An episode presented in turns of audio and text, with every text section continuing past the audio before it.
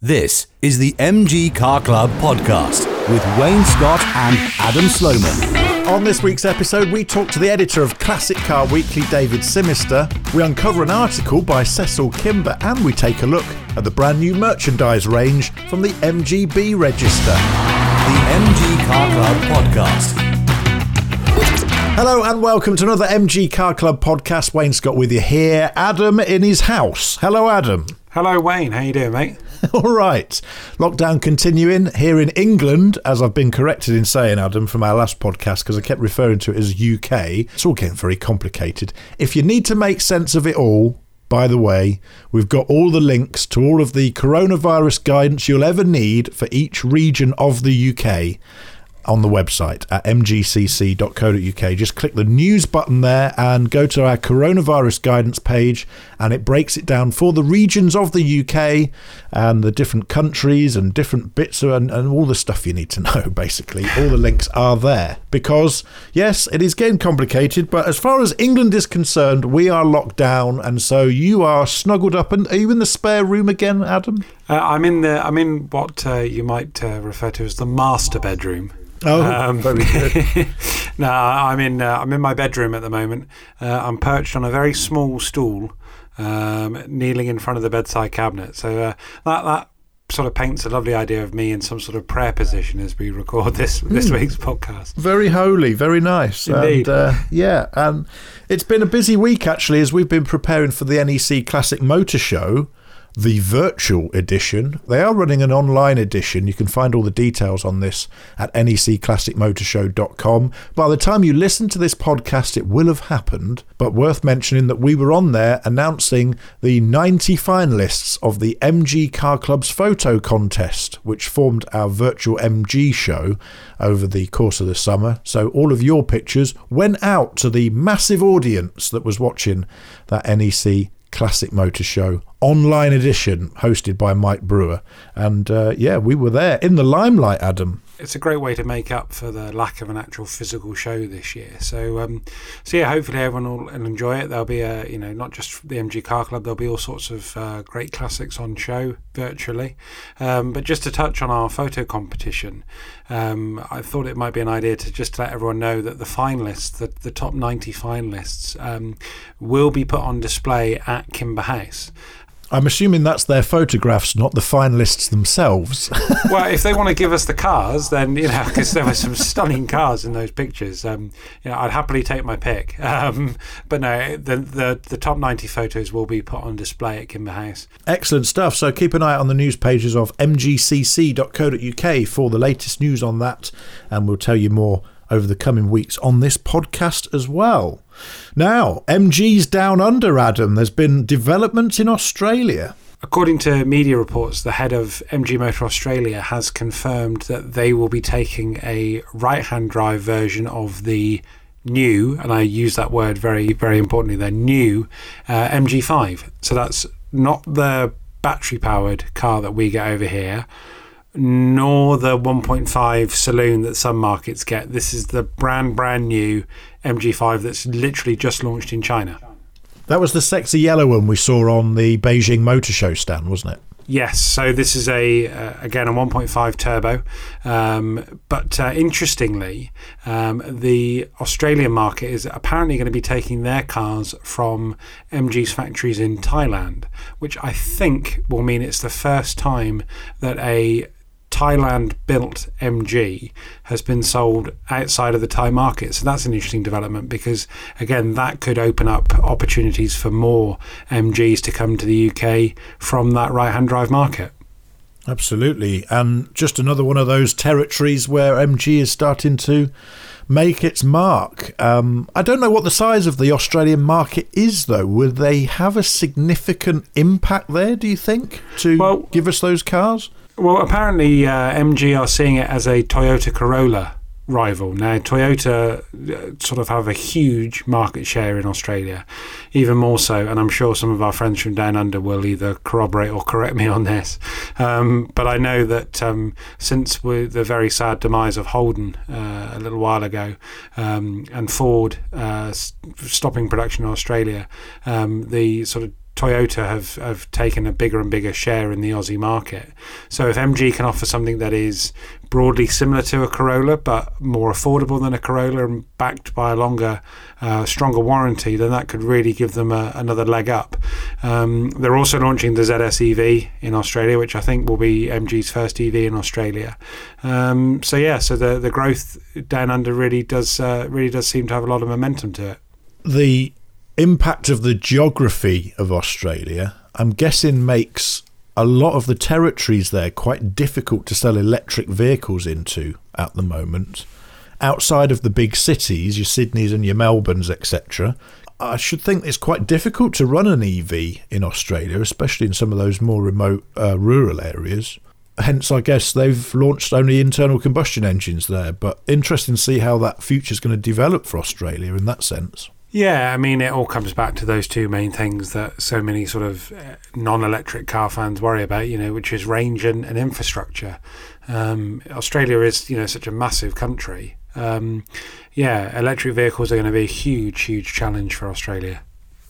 Well, tomorrow, which is uh, the 12th of November, we're recording this on Wednesday, the 11th. Tomorrow, there is the big announcement from the UK government that they are to ban the production of internal combustion engines by 2030 and also the ban on hybrid plug ins by 2035. That will be officially announced in Parliament. We've been hearing the media speculate about that 2030 cut-off date for the manufacture of internal combustion engines. It's about to get ratified in politics, and that will become law and will become part of the plan for the future. So that's only a decade away. MG are well placed to take on the market in those conditions, but a lot of other manufacturers, I think, will be wondering how on earth they keep up with the pace of change. Yeah, it's going to be a challenge. I mean, I've, I've seen this week, I think Bentley have announced that they will no longer be producing uh, internal combustion engine vehicles fairly fairly soon. Um, yeah, from a personal point of view, I'm still not sure that electric is necessarily the way forward. I think hydrogen um, has more potential, but will be led by what manufacturers want to do and what the industry wants to do, I guess.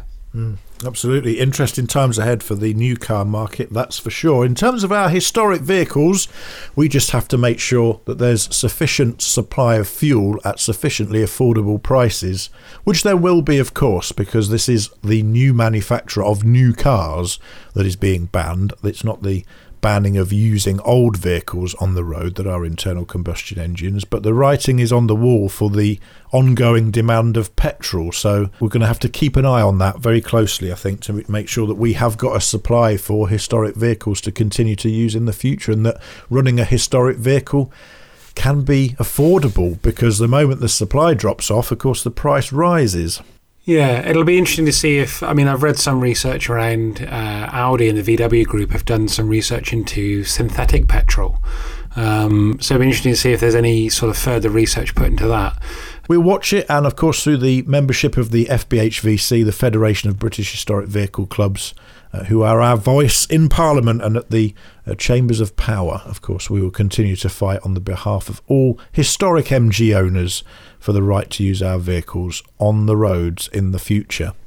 Now, more news here on membership benefits, Adam. Now, you will have heard a couple of episodes ago on the MG Car Club podcast. Very nice chap came on and talked to me about holidays and trips abroad. Kieran Line from Scenic Car Tours joined us back on episode 29 of the MG Car Club podcast. And now we have a new member offer with Scenic Car Tours for travel ongoing into 2021. This basically maps out a series of club tours tailored for the MG Car Club, which next year include a seven day break to the Black Forest, a five day tour to Ireland's Causeway Coast, and a four day tour of the Peak District. And something that Kieran did tell us back on episode 29 was the increasing interest that they're having uh, from members looking to do tours and holidays right here in the UK. And they're also offering a full range of mixed marque tours as well, where you get mixed up into members of other car clubs for some long distance road trips through UK, Ireland, and Europe, and some other worldwide destinations as well. I know they're actually working on a tour that takes you to Chernobyl. Oh, wow. Um, yeah. Not sure. I'm. I'm not. I'm not sure how I feel about that one. But since I've lost all my hair anyway, I'm sure it'll be fine. Um, See, me, me personally, I've always wanted to go to Pripyat. Always wanted to go there. Find it fascinating. so MG Car Club members qualify for a fifty pounds per car per booking discount. Okay, so it's fifty pound per car per booking discount off any scenic car tours holiday or short break. Fifty quid off straight away just for flashing your membership. So if you're basically going on a tour next year with scenic car tours. They are going to basically pay for your membership straight away there. 50 quid, done. So to get hold of that discount, all you have to do is go on to mgcc.co.uk, log into the members area, and you'll find the code in there. And that code will uh, change each year, of course. So make sure you've got the latest and up to date one. Don't keep trying to use last year's or whatever.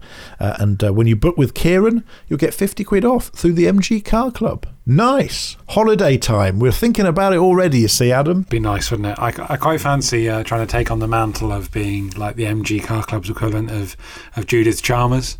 Um, if you're outside of the UK, you might have to Google that one. But um, but yeah, no, I, there's nothing better really, is there, than getting away for a proper tour with your car. So um, yeah, well worth it. You have to Google it if you're outside of the UK or under the age of 50. Uh, I'm under the age of 50. I'm 38. I mean, I shouldn't judge because I know who you're talking about as well, and I'm Well, only there you go. 36. So there you go.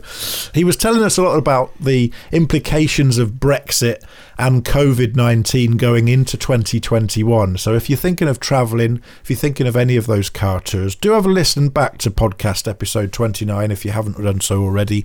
It gives us some information and some, uh, well, an interesting insight really into what they're planning for and what they're expecting in the new year with those changes.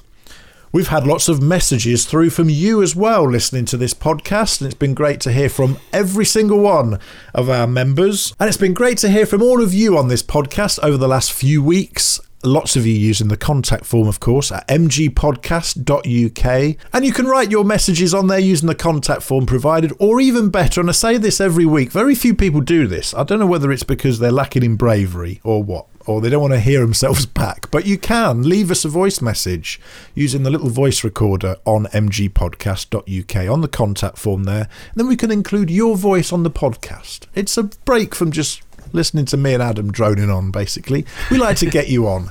Uh, so do do that. Keep in touch, mgpodcast.uk, especially during lockdown times. It's nice just to hear from you and to put your messages out on this very podcast.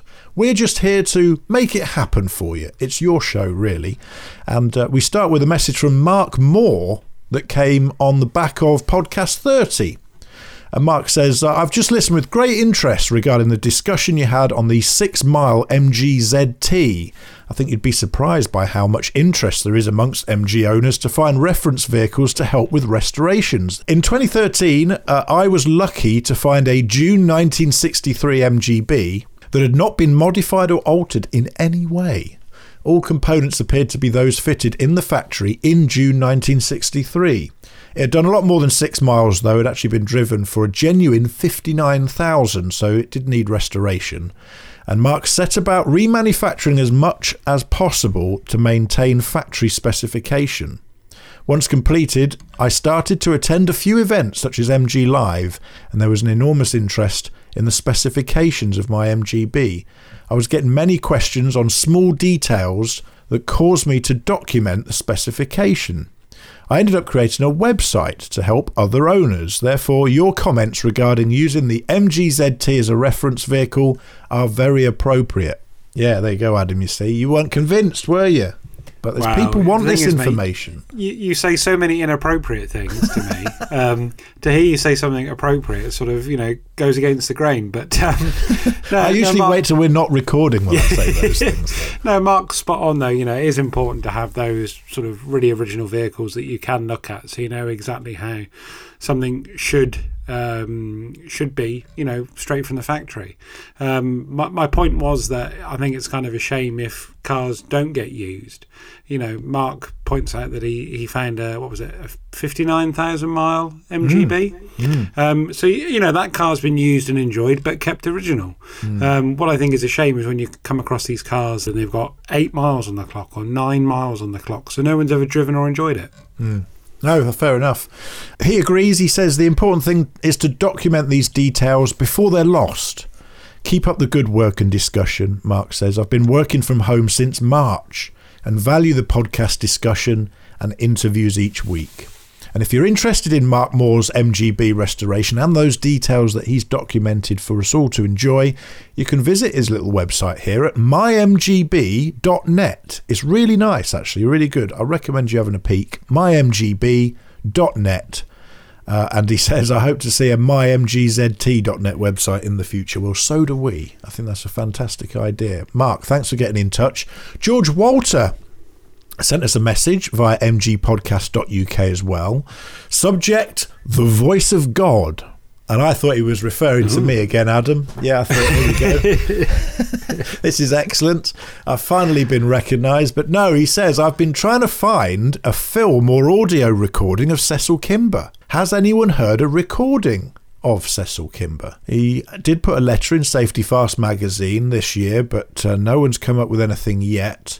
He's found a very short film on YouTube under the Brooklands Double 12 uh, race documentary from 1931, and apparently Cecil Kimber's at the very end of that. But George says there must be some more film of him.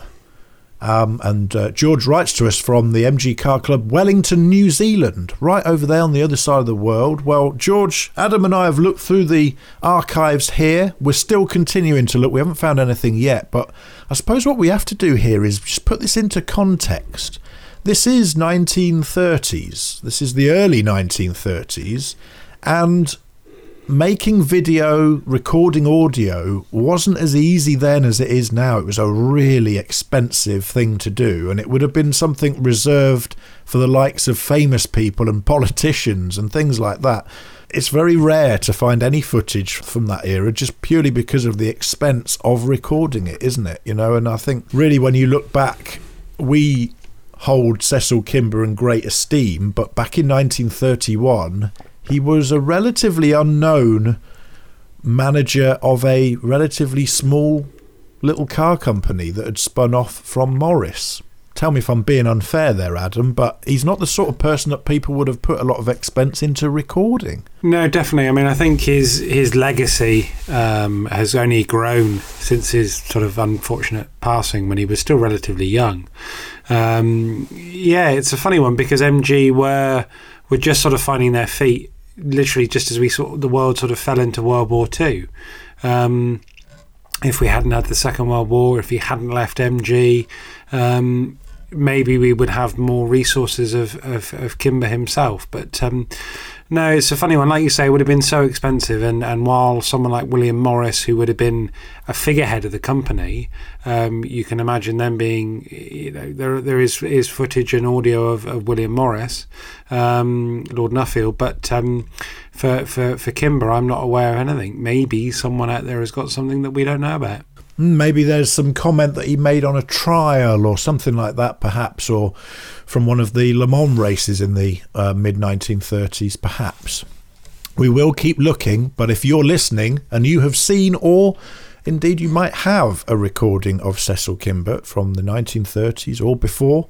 Of course, uh, 1940s, it was well entrenched in Second World War, and by 1945 he'd passed away in that train accident. But um, yeah, if we have any footage out there, if you know of any, get in touch. We'll let George know and we'll share it with the world via the MG Car Club podcast. Also, We've started something, Adam, from last week's episode, episode 31, where I was talking to the Southwest Centre about partly them being one of the oldest centres in the MG Car Club, but also the fact that uh, we recognised mainly that the Kimber Classic Trial is one of the oldest events in MG Car Club history. Well, I had a message from Paul Hollingworth that said, I think you've stirred up some controversy here by claiming the Southwest Centre is the oldest. I don't think I said the oldest, I just said one of the oldest, but okay. We're in the Midlands Centre and we believe that we hold the record with our inaugural event having taken place on 9th of July 1933. In November 1935, Cecil Kimber attended the Centre's annual dinner as guest of honour. And in the post war years, the centre was run by the likes of Bill Wallace, Dennis Bryan, and Jeff St. John Mitchell's dad. So, The challenge is on for an interview to put the record straight and to correct us. Is there any advances on the 9th of July 1933? we never know. But that's what we like to hear. A bit of controversy coming through the messages on the MG Car Club podcast. We might not have video of Cecil Kimber or audio so far, Adam. But uh, now, normally you would delve into the Kimber House archives. This week, of course, because of lockdown, you weren't able to go and delve in the Kimber House archives. So instead, I've delved into my archives, Adam. And I've pulled out a book that I've had for some time. I bought it from a, I think it was um, a car boot sale or maybe even an auto jumble or something. It cost me the grand total of £2. I believe this book is uh, it's the sixth edition, so I actually think this was printed in the 1950s, but I think the original edition was from the 1930s. It's a book entitled Motor Racing, and it was edited by the Right Honourable the Earl Howe, and basically, he gathered together a whole bunch of his mates to talk about cars in this one long encyclopedia. It's a, it's a hardback encyclopedia uh, of around about 250 odd pages, so it's quite a thick book. And it's got that.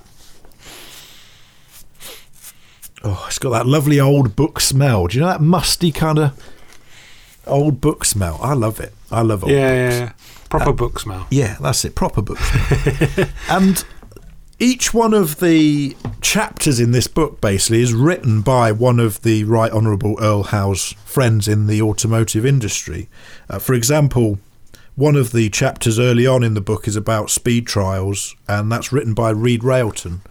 Uh, but um, chapter three is written by Cecil Kimber, ah. which they incorrectly spell his name as Cecil Kimler. which kind of his brother. yeah, which kind of adds to my point that he was a relatively unknown character in the automotive industry yeah. at the time. People were they were spelling his name wrong and stuff. Um, obviously, they weren't proofreading particularly well either when they were producing this book. They got his name right on the front cover, Cecil Kimber, but Cecil Kimler, he is under chapter three that's attributed to him. Managing director of the MG Company, not the MG Car Company, you'll note. And the article in this book is entitled Racing and the Motor Manufacturer. And the question as to whether racing is of benefit to the motor manufacturer is one to which there is no direct answer, Kimber says. It depends on the type of manufacturer and the type of racing. The Morris and Austin organisations, the largest in this country, have been both built up without any stimulus from the racetrack as no one would contend for a moment that the small amount of racing which the Austin concern has done with their smallest model has had any effect at all on their bulk sales. On the other hand, the MG Car Company, a concern with which the writer is associated, built up in a short space of less than 10 years a prestige and worldwide renown that could not otherwise have been achieved. But in this case, the type of product was entirely different from that of the large quantity manufacturer, being one that had a deliberate speed and performance appeal. Also, the cars that were race bore a very strong resemblance to the models that were sold in the ordinary way, and very many lessons that were learned in the stress of racing were embodied in the subsequent production cars to the ultimate benefit of the customer. Brakes, steering, and engine bearing life were perhaps principally affected and improved. A few years ago, the oil, petrol, tyres, plugs, and other accessory firms vied with one another in offering bonuses and financial assistance to both drivers and manufacturers, and the successful manufacturer also had the estimable benefit of having thousands of pounds worth of publicity spent on the product, if successful, by these accessory firms. To the manufacturer, this advertising was perhaps the most valuable adjunct to a successful racing season. But a few years ago, this practice ceased, and the manufacturer, who was still indulged in racing, not only had the expense of building and preparing the cars, paying drivers, and supporting a team of highly trained mechanics and pit assistants, but after winning a race, such a manufacturer was then faced with further big expenditure in order to advertise this win. As a manufacturer can only regard racing from a commercial standpoint, many quite rightly considered that such publicity was too dearly purchased, and one by one they ceased to be interested in motor racing as a means of advertisement. This is one reason why the outlook for British motor racing is so gloomy. But there is another aspect that affected the manufacturers to a very great extent, and for this the race promoters have only themselves to blame. These promoters wanted a large field with plenty of entrance fees and were obsessed with the idea, fostered to a very large extent by the daily press, that the general public always wanted to see the largest and fastest car win, regardless of the fact that the largest and fastest cars used to compete in these races were generally of continental manufacture. I like this. This is he's having a real pop here at the uh, the British manufacturer making a diversity of models and concentrating largely on the small and medium sized cars very naturally prepared and entered these particular types. This necessitated some form of handicapping, and it sells well for the small British car and its reliability under very severe conditions that when they won it, it was generally due to the lack of reliability of the larger Continental car, which so often broke up after perhaps leading the race for most of the time. This handicapping by some of the race promoters would not have been too bad in providing a reasonable spectacle for the general public if they had gone about it in a fair and more logical way. The system was to divide the cars into various classes according to their engine capacity, but having done this, these handicappers did not, as they should have done, handicap pro rata to size, but would deliberately favour one particular class in order to encourage the entry of a certain manufacturer who would normally be competing in that class, but who, on a strictly pro rata handicap basis, would have no chance of winning. And then he goes on to uh, explain the exact technical specifications of a typical MG up against some stuff from Germany. It's interesting because a lot of what he says there is still true of today. Um, you know, a lot of people sort of get upset that, that MG Motor UK don't throw more money at motorsport. Um, but like Kimber himself says there, that kind of publicity is very dearly bought. It costs an awful lot of money to get that sort of traction. And as he also rightly says, because they are not making cars that are sold in sports or race trim, they are so far removed from what you buy at the showroom, unlike MGs of old would have been, that it kind of doesn't bear any relevance. And I think that's what Formula One has suffered from in recent decades is that the cars have been so far removed from reality that people can't relate one to another anymore. So the sport is almost completely divorced of the manufacturing of road cars that goes behind it. And so there's less of the effect of winning on Sunday, people buying on Monday because Yeah. people don't they don't correlate the two in their minds, you know? No, definitely. I mean, my, my favourite forms of motorsport have always been those where you can look at the car and go, I could have one of them. Do you know what I mean? World Rally, circuit racing, um, you know, that's that sort of thing where the cars are more tangible to what you and I drive every day. Formula One is is so exotic and, like you say, so far removed. It's hard to to feel that link between what Lewis Hamilton uh, runs around in on a Sunday afternoon and what I then go to work in on a Monday morning. Cecil Kimber got very upset about Formula One. He also got very upset about Germany and the auto union teams. And he says here, uh, whilst this gloom was settling over the British motor industry and affecting its attitude towards road racing, a much more sinister aspect came into being in the shape of government subsidised racing teams.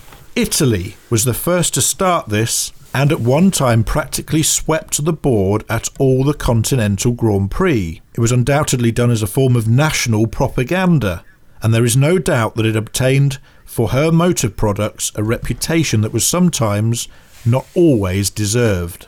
Germany was quick to see the advantage of this and went into it with typical Teutonic thoroughness. The Mercedes Benz and Auto Union teams were the result, and the amount of money that these two teams must have cost their respective firms in designing, building, and testing and maintaining would obviously never be justified looked at as an individual commercial proposition. Now, if you set that in the context of the times, as we're going into the Second World War here, quite poignant, isn't it? You know, Yeah, he ends yeah. this piece by saying, this is how German racing cars can assist the German motor industry, and it now remains for the British government to consider whether we, as a nation, should not take our place in Grand Prix racing, in view of the fact that our motor industry is the third largest industry in this country and larger than any other country in Europe. This racing can only be done nationally with government subsidy. There is not incentive or the reward today for the individual manufacturer to build and race cars on his own. I thought that was quite an interesting insight into how Cecil Kimber looked at manufacturing motorsport and how it played a part in the story of the UK PLC, if you like. Yeah, definitely. That's um, and like I said, so much of that still is um, relevant to today. So no, that's a really interesting find there, mate. Marvellous. It's called Motor Racing. It is edited by the Right Honourable the Earl Howe. This is the 1950s edition, I think, but I think the original edition of this came out in the mid 1930s. It also goes on to show you how to take various different race circuits as well. And there's little diagrams of the different circuits and the lines you should take when you're racing at Brooklands, which is excellent. Brilliant book. Well, coming up in just a moment on this podcast, we're going to be talking to the man that's the editor of what has become the mouthpiece of the classic car world. David Simister, editor of Classic Car Weekly, in conversation next. The MG Car Club podcast. The MG Car Club, the mark of friendship. To take advantage of our many membership benefits, access to our centres and registers, and to receive your copy of Safety Fast magazine, join us now at mgcc.co.uk. Sharing your passion for MG on the MG Car Club podcast. Well, on this week's MG Car Club podcast, we are joined by the man who is at the helm of the mouthpiece of the classic car world. Yes, it is one of the most important publications, actually, that keeps us all up to date with the wider classic car world. It is, of course, Classic Car Weekly and their editor, David Simister. Hiya, David. Hi, how are you doing? Very well, thanks. Very well. Now, I, I understand that you are probably running through this interview on severe sleep deprivation because you have just become a proud dad, haven't you? Yes, I was going to say, yeah, he's uh, my little boy is a month old today, so I'm uh, slowly but surely getting used to uh, the, the sort of the world of sort of running Classic Car Weekly and having a, uh, a screaming one one month old as well. So uh, it's uh, yeah, obviously get, getting used to it, but uh, you know, it's, he's a bundle of joy, and uh, you know, I, I, I love love having him around as well. Worked out kind of well for you, hasn't it? Let's put a positive spin on what has been a disastrous year because you have been unusually working from home a lot, haven't you? And what a brilliant year for you personally to have done that. Yeah, I, I, I, I can't lie. It's, it's but you know now in, in particularly working from home has been um, has, has been a huge advantage. You know, with, with being a new parent because it means obviously, uh, um, oh yeah, I can be producing uh, reading pages on Classic Car Weekly one moment, and then I can get a you know a phone call or a shout, and I'm at the top of the stairs, and I can run straight down. I can do nappy changes, I can do bottle feeds. So it's uh, and the great thing is actually uh, you know um, compared to sort of a lot of people's situation of having a newborn is that rather than being 40 minutes away in an office, uh, I can actually see all those sort of wonderful little moments that you get with having a little boy. So uh, it's actually been a, a real advantage uh, this year, and uh, particularly sort of during my wife Natalie's pregnancy, it was also uh, a big help as well because obviously it meant I was there to support her as well, and it also meant that. Uh, uh, you know, so work on Classic Car Weekly could could continue unimpeded by, by that as well. Well, it's nice to see some positive coming out of this year because it has been tough, hasn't it? And as you say there, you've been working from home, as has the rest of the Classic Car Weekly team. How have you found that over the last few months? I think it, it was it was very strange to begin with because uh, you know we, we got so used to working in this big open plan office, you know, and uh, I mean as you all know, we have obviously other magazines. Practical Classics are in the same room. We had uh, Classic Cars as well, Land Rover Own as well, and obviously all of the other magazines that we produce. We're all in one huge big office working together. And obviously now that would be uh, unthinkable with the pandemic, but we had uh, this situation where we where we all we were all literally lifting sort of desktop monitors and laptops and reprogramming. with a, a, a, sort of a week of almost you know it was almost sort of quite chaotic initially that week in March when Boris Johnson told us all to stay at home. But uh, I think that first week was very much trial and error in terms of making sure you know we got the paper out on time. It arrived you know uh, in the shops. I think that was our 25th of March issue off the top of my head. But uh, every week since actually, I, I think it's the miracle of uh, of modern technology means that uh, we've been able to carry on, you know, producing the paper week on week. We haven't missed a deadline yet, and uh, paper's still going out. We're still able to talk to people in the classic car community, uh, talking to sort of the clubs, the businesses, and so on. And uh, and that's actually meant that we've been able to carry on publishing uh, Classic Car Week and keeping uh, the community informed.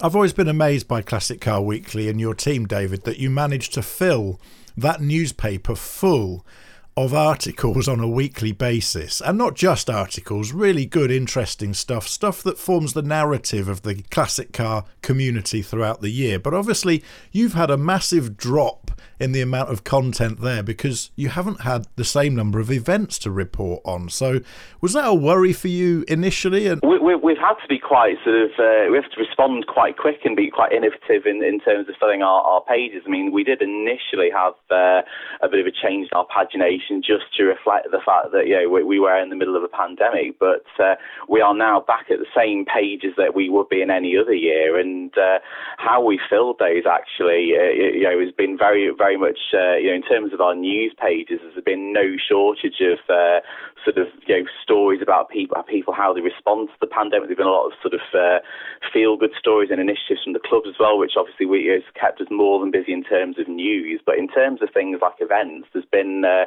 a huge change in, the, in sort of the way that clubs are working. There's been a lot more in terms of virtual shows as well to keep us busy, and uh, it's actually been uh, a good opportunity for us to actually look at some uh, some other articles that we wouldn't normally have run. So we, we did have, for example, with a piece where we were running cars for under a thousand pounds, uh, those shows and so on that we would normally take them to, they very quickly dried up. So uh, what we did instead, we actually got uh, Keith Adams, who a lot of readers will remember, Uh, you know, was my predecessor as the editor. He's still quite known for buying and selling cars by the bucket load. So we, we got him to talk every week about the cars that he was running. Uh, we've done more interview pieces, and you know, there's been lot, lots of different things that we've uh, in a normal year we wouldn't necessarily have done. So actually, if anything, actually, I think it's quite a, a refreshing change really into in terms of how we can run and talk about things in the classic car community we wouldn't have done otherwise. It has been an incredible year to see how resilient that community is, hasn't it? Because it's almost as if the classic car world has become weirdly stronger throughout this pandemic. Would you agree? Absolutely, yeah. I mean, what, I mean, the thing that I've seen uh, throughout actually has been um, the way that businesses have responded actually to, uh, you know, and I think that's been driven a lot by actually how uh, what classic car owners are doing at home. So what we've seen is uh, more classic car owners because they are stuck at home. They, a lot of them are venturing out into their garages. They're they're mucking around with cars that they might not have necessarily had time otherwise to do, or maybe they were, you know, you know rather than going to the pub of an evening, they'd spend a bit more time, you know, mending their, their MG midget or, uh, or you know, something like that. And what we've seen as a result of that is that more people are ordering parts for the cars. So the parts businesses are doing really well.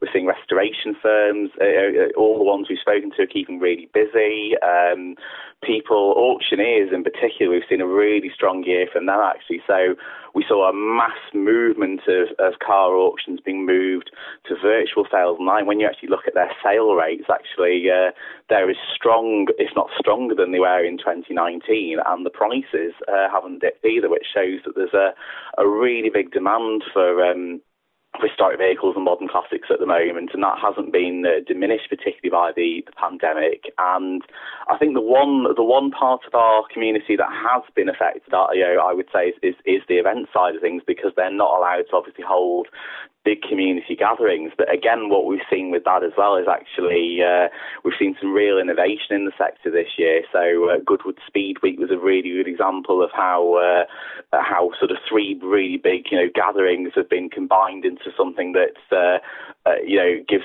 people uh, you know, who are stuck at home something to enjoy. Uh, we saw the Bicester Classic Car Driving Weekend. That again was something specifically created to respond to the lockdown, and uh, we've seen other events as well that have gone ahead, uh, but they've they've sort of very much worked around the social distancing rules. So we've seen people getting out there enjoying their cars, but in a, a very safe and socially distanced way.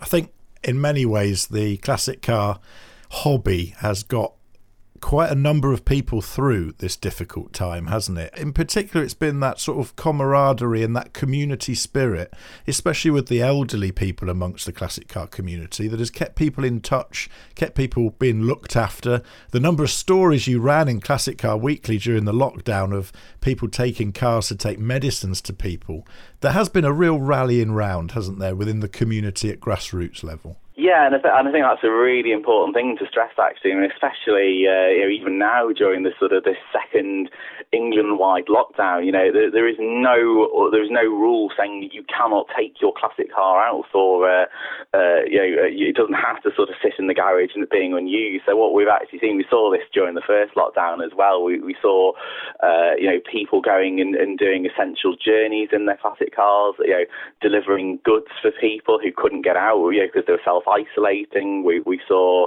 uh, things happening online which uh, you wouldn't normally have seen. So, and I think actually clubs have played a really big part in that. It's uh, you know, in, in, terms of actually talking about cars, and, and, and, for so many people that is a passion. And uh, when you can't go to, uh, you know, somewhere like a pub, you can't go out and play a footy match on a Sunday. You know, actually classic cars are a hobby which uh, people can still go out and enjoy even during the lockdown. It's yeah, you have to enjoy it in a different way in order to, to sort of keep within the social distancing rules. But uh, it's a wonderful thing that these these lovely old cars are actually keeping thousands upon thousands of people happy and also keeping thousands of people in jobs as well. Absolutely, and we're part of that here on the MG Car Club podcast. Amazing to think that this is episode 32, and 32 weeks ago, we started this very podcast to keep the worldwide MG community in touch. And here we are, still doing it. And uh, it's it's been amazing just to see how many people have latched onto this podcast. And obviously, I talked to you just as the NEC Classic Motor Show has completed its uh, first virtual event on Facebook.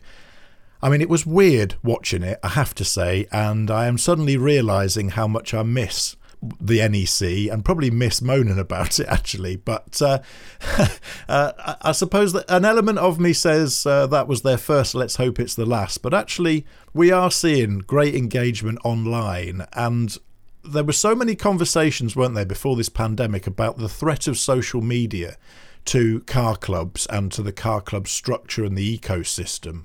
But isn't it ironic that it's almost that that saved us through the last few months and brought everyone together back into the clubs again.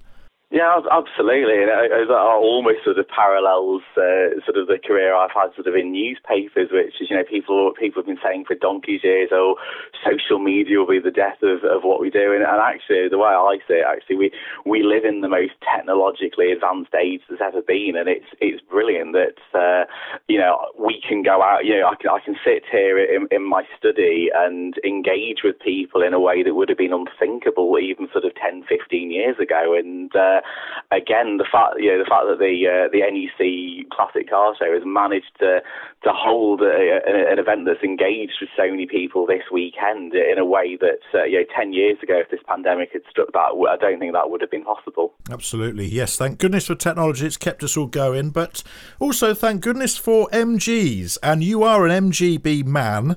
And uh, I mean, the first question I have to ask you about your own MG is obviously, as editor of Classic Car Weekly, you have access access to all manner of classic cars and you drive all manner of classic cars. And I know you own others as well, but fundamentally, when I see you out in shows, you are generally in your MGB. What was it about the MGB for you, David? for me, it was. Uh, I think for for most classic car enthusiasts, it's something from their youth, isn't it? And uh, for me, you know, I grew up in sort of the late '80s, early '90s. You know, at the time when uh, a lot of my you know, sort of people I to school with, they were, they were sort of lusting after sort of early '90s hot hatches. But I remember every day when I walked to school, there was a, a chap and he had a. It was a fairly tired-looking uh, V-registered MGB GT. It was in Brooklands Green. I remember it well. It was a bit a bit shabby around the edges, but I thought that was the coolest looking car I'd ever seen. You know, to, to my sort of uh, very young eyes, I, th- I, thought this car looked absolutely wonderful. And uh, again, that was something where you know I grew up. I grew up as sort of a dedicated petrol head. You know, I sort of uh, you know I, I you know got, got, into all sorts of cars, but it was always the MGB GT that I kept coming back to. So uh, when the chance actually came up to, to own an MGB GT, and there was you know, again quite an interesting story behind how I got that as well. Uh, it, that was very much the car I ended up, uh, you know, picking up, and that was it's always been the MGB that I've always kept coming back to. So at the moment, that particular car, which is a 72 GT in uh, Harvest Gold, uh, that at the moment we were talking about you know, classic cars bringing uh, bringing joy to enthusiasts. That's actually with my dad at the moment, and he is a uh, he, you know, he's what the government would, would class as a, a, vulnerable person. He's he's been shielding most of this year, and uh, I think it's really important that obviously while I've got my other cars here, he can go out if he's feeling a bit down for whatever reason. He can go out. He can start. He can start the MGB up, and he can just go out and uh, have have a, a, drive in it. And to me, that is worth its weight in gold. Was it a barn find then, uh, David, or how how did you come across the car? Well, when when it was about oh, 10 years ago now, so I used to work for the Southport Champion, which is obviously a local paper up north, and um, every I wrote a motoring column, and every other week someone would ring in to offer me uh, to offer me an old car. And generally speaking, it would be uh, a tired Vauxhall Astra or a slightly, you know, jet lagged Nissan Micra. And most of them I turned down. There was a lady who rang me up one day and said, "I've got an old car you might be interested in," and I thought, "Oh, here we go again."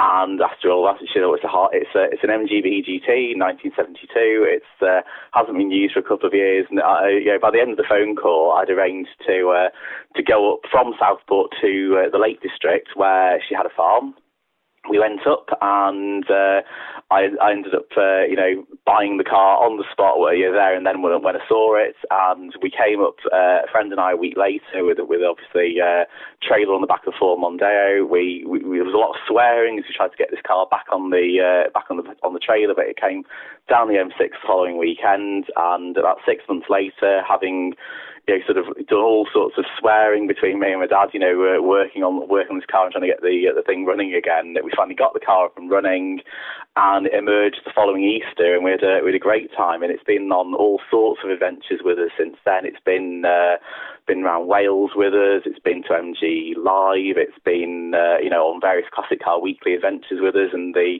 the highlight for me was taking my MGB GT with a with a friend's MGB uh, up to uh, the Highlands of Scotland, and we had a for my stag do, and we had an absolutely wonderful sort of four or five days driving around Glencoe and Fort William up to Inverness around there. You know, just on these utterly wonderful roads, and there's nothing quite like uh, being at the being at the helm of, a, of, a, of an MG and uh, just exploring and just listening to that wonderful B series at full chat. It's you know a really really sort of you know uh, you know, heartwarming experiences. You know, there's never been any car that I've really driven that's been quite like it, really. I think there's two types of people that work in our line of jobs. Are those people that view it simply as their work and they go home and shut the door on it?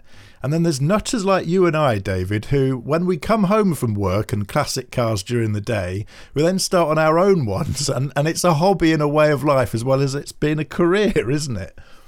Yeah, absolutely. I say I'm very lucky in a way that actually my, my hobby and my job are actually the same thing. And uh, yeah, I think the one thing I've missed this year, which I, I probably uh, get off on far more actually than uh, than, than sort of working working on cars. I'm a fairly bad spanner by my own admission. But uh, the one thing I really love doing is is going around car shows, and I've been doing that for as long as I can remember. Even ever since I was in you know sort of uh, tiny shorts and uh, you know with, with badly fitting racing jackets when I was younger, but that's what I've been doing is just going out every weekend and just going around and chatting to people with their cars. So, you know, this year to have only been to sort of five or six, you know, before the pandemic hit is is just been a, a sort of a, you know, a very surreal experience, I would say. It's great, isn't it? You get to drive so many different cars, some really valuable, some iconic classics, but there's something about coming home and getting in your own. There's something special about that. But um, it is a special moment that needs protecting, really. And you and I speak pretty much on a weekly basis through my role as the communications director for the FBHVC, of course. And we are entering into a very difficult period, aren't we, David? Because we have had the announcement and the confirmation of what we knew was coming, which was the uh, banning of the sale of petrol vehicles by 2030, and of course, uh, plug in hybrids and, and uh, internal combustion engines entirely by 2035.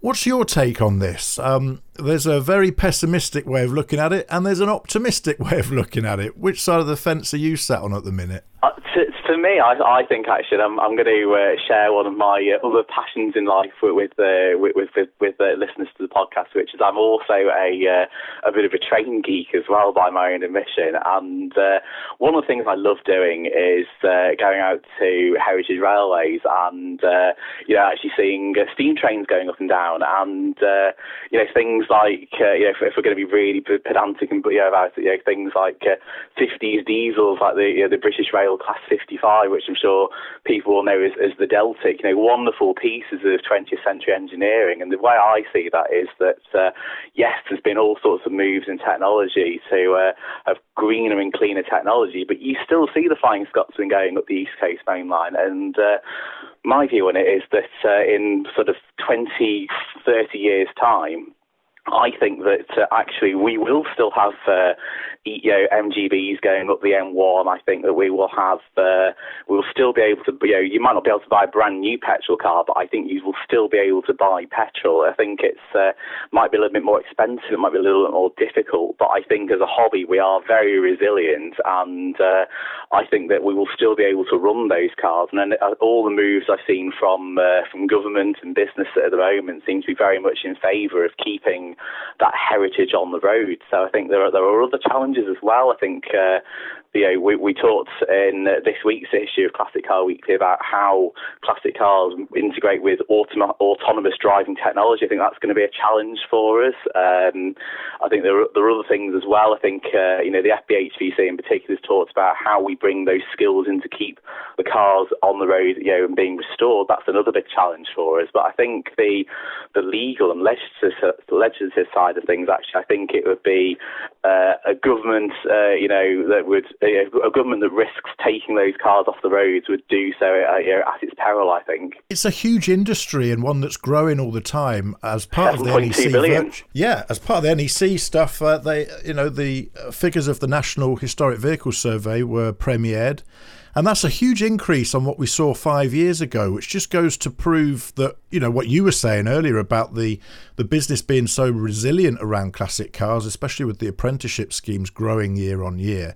That's a number that people in central government can't ignore, isn't it? Well, yeah. I mean, I mean, don't forget we are uh, we are you know under a government that's headed up by a former motoring correspondent for GQ at the moment. So uh, there are some uh, some pretty you know there are some pretty high profile movers and shakers in the world of government and, and business who are at the end of the day they are petrol heads, and uh, I, I think they are as keen to see classic cars being kept on the roads as we are. As you mentioned, it has to be about that heritage conversation, and in the same way that I guess when horse and carriage stopped being the main method of transport, nobody stopped riding horses. It just turned from transport into leisure.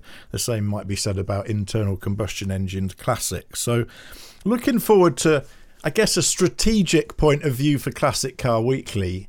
Will we see, do you think, the pages of Classic Car Weekly filled full of historic electric vehicles in the future? Do you see the scene moving that way? And do you think those classic cars that are currently running on internal combustion engines, we're going to see more of the conversions of those for the future? I, I, think we will. I mean, the uh, the main thing, uh, you know, which, which I think I, I, would stress to sort of people in the classic car community, it's all about choice at the end of the day. And uh, yeah, we, we, we have featured electric cars previously in uh, in classic car with with uh, the Swind Mini, I think it was. That that was um, that, that, was one that quite impressed us when when, when we tested that. And there was a, a company that converted uh, Fiat 500s as well to electric power. And those cars, I mean, the Fiat 500 would sort of normally would would, would you'd struggle to do um, 60 miles an hour on one of these. This one was uh, quicker to 60 than most of today's hot hatches are. So again, it's a very so it's an eye-opening experience, a very different one. But I think uh, uh, I think there is a real appetite actually for uh, for people keeping their classic cars in their original condition as they originally uh, left the factory. And I think actually certainly I wouldn't want to convert my MGB to uh, to electric power because there's a certain harmony between the way that the sort of the B series and the uh, the components. Uh, I think actually you wouldn't get that same experience, same buzz from having an MGB with electric power. So uh, yes, we will continue featuring them, and I think there'll be there will be a point in the in the future when uh, we start featuring things like Teslas and so on in our pages. You know, in the in the sort of the the distant future of Classic Car Weekly, but uh, that doesn't mean that we should be you know sort of encouraging people necessarily to to swap their, their, their cars out for electric power. I think the main thing is about giving classic car owners the choice and the information so that they can continue to uh, enjoy their hobby in sort of in years to come. Absolutely. Well, I look forward to meeting the uh, uh, first people to form the Nissan Leaf Owners Club and the classic Tesla Owners Club and seeing them perhaps at a future NEC show and uh, featuring in the pages of Classic Car Weekly. But uh, as you look forward to 2021, David, and hopefully better times ahead, uh, what do you think we'll see gracing the pages in the next 12 months? I, I think we're, we're, we're going to see uh, more of the uh, more sort of modern classics. Actually, I think is probably the, the phrase to, to, to coin it. So, uh, you know, uh, things like I mean, we are these are all cars that I think we've we've featured already, but they will start to form a, a bigger part of the market. So, I mean, I'm, I'm, I'm talking about things like the uh, the MG TF from the early noughties, uh, things like the one one car I would love to have in actually is the MG XPower SV, which again that's a car that's sort of only uh, sort of 15 years old. But again, I think that's uh, we've seen those appearing at classic auctions, and uh, they are they have attracted a following because they are, you know, I think, in a way, they, they sort of embody a lot of what the MG brand is about. It's fast, it's exciting, it's uh, it's got a great sort of story behind it, and I think uh, cars like those will start to feature uh, more prominently in Classic Car Weekly as they form a sort of a bigger and bigger part of the market. So I think it's those cars which will we'll start to see more prominently in in the future. But uh, I think that the balance we always have on Classic Car Weekly is uh, is is making sure that we have enough of those, but also making sure that things like uh, you know I'm a big fan of the uh, the MGTD Midget, for example, which obviously that was a car that uh, went out of production sort of 35 years before I was born. But uh, I know you know it's a cracking car, and I know that you know it's, it's something that a lot of enthusiasts have a you know a real passion for. So it's a it's all about sort of getting the balance right. And that's something which uh, we have sort of every week on Classic Car Weekly is making sure that we have enough of everything to keep as many enthusiasts as possible happy. Well, we look forward to reading about all that and more in future issues of Classic Car Weekly. Of course, launched every Wednesday of every week. And uh, special thanks from us here at the MG Car Club for keeping the community in touch as you do, David, and also for supporting us at the MG Car Club with all of the stories that you publish, telling the wider world about what we are up to. So uh, uh we're very appreciative of all of the support that you give us, and uh, very glad to have uh, a good MG man amongst our ranks from the media. So uh, all the best for the future and for fatherhood to come. Well, th- thank you very much. Now, I'll uh, look forward to uh, keeping everyone informed, uh, hopefully for years to come as well then. Thanks, David.